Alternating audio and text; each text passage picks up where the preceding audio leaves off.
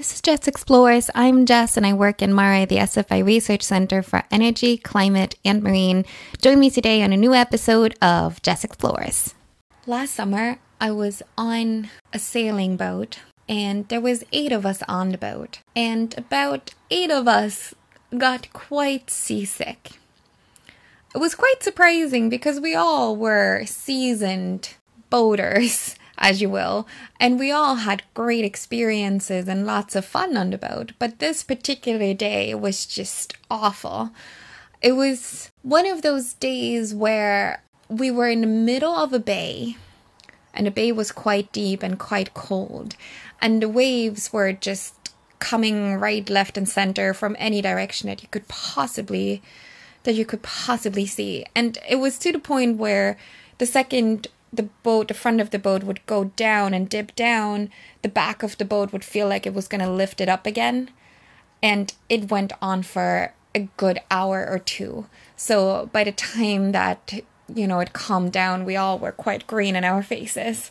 Um, so it, I actually, that was the only time I ever contemplated to just jump off the boat and just make a run for it and swim towards the coast, which obviously you should never do. That's a very ridiculous thing. Don't ever jump off a boat and swim towards the coast, particularly not in the Irish Sea. Uh, on a side note, the water was about 12 degrees 13 degrees now if you're in the water and you, ha- you have a life jacket on if you're not rescued within t- two hours about you're gonna you're gonna die of hypothermia one way or another. You may be bopping around and you may make it closer to shore, but you're probably gonna lose feelings in your extremity extremities. You're gonna lose feelings in your fingers and in your toes and in your whole body, and so don't ever do that. Um, Anyways, I didn't do it. Uh, I did contemplate to tell my captain to just find the closest port and drop me off because I wasn't going to do that anymore. I considered walking the rest of the way from wherever we were, somewhere in Ireland, all the way back home to Cork, which would have been a, quite a track, but I did not care. That's how sick I was.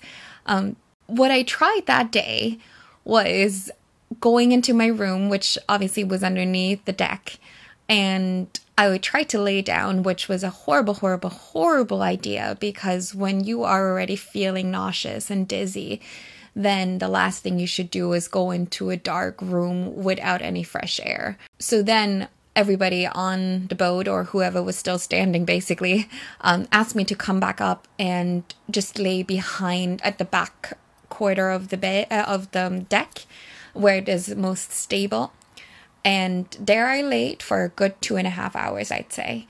And I probably fell asleep a few times in there, but eventually, and that's the beauty of seasickness, eventually it'll go, uh, it'll go away. It always does.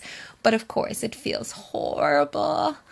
Uh, what actually happens when you're seasick is that your inner ear is trying to make sense of the movement that is happening around uh, around you. So the bopping around is really hard for your inner ear to kind of level that out. And your eye may be able to detect the movement and may be able to stabilize it, but not quickly enough or not at the same level as your inner ear. And so that then causes dizziness and it causes nausea and just is an awful feeling all around. So what you could do before, and that is particularly if you know that you're prone to seasickness, is get some seasickness tablets. Uh, there's different types of seasickness tablets, uh, but with any of them, I'd say read the instructions because some of them would require you to take them several hours before, sometimes even the night before, and some of them just take 15 minutes to take effect. But the other side is that some of them are very strong and they would knock you out where you'd fall asleep instantly. Uh, whereas others are okay for you then to stay alert. So read the instructions. That is always a very high, high uh, to do thing with any medication, really. Uh, I've never tried any of the seasickness armbands, so I can't really comment on those but I did try eating a lot of ginger cookies, and that was just because that particular day I had nothing else on me. And ginger is a really good thing for you. Uh, it helps you, like just the ginger flavor, it helps calm down the stomach. Uh, and it's just nice to have a little bit of sugar. Anybody can get seasick. It doesn't matter how tall or how strong you are, how often you've gone out, and or how little you've gone out. I've met loads of people who, despite being on on a vessel all the time, they would still get quite seasick every single time. And I'm one of those people. And then I've met people who rarely go out on boats and they they couldn't care less about seasickness because that just doesn't bother them. The other thing is, once you've been on a boat for a while and it's been bopping up and down for a few good few days or so, and you get onto land, sometimes you'll also get land sick. And it's kind of like reverse culture shock.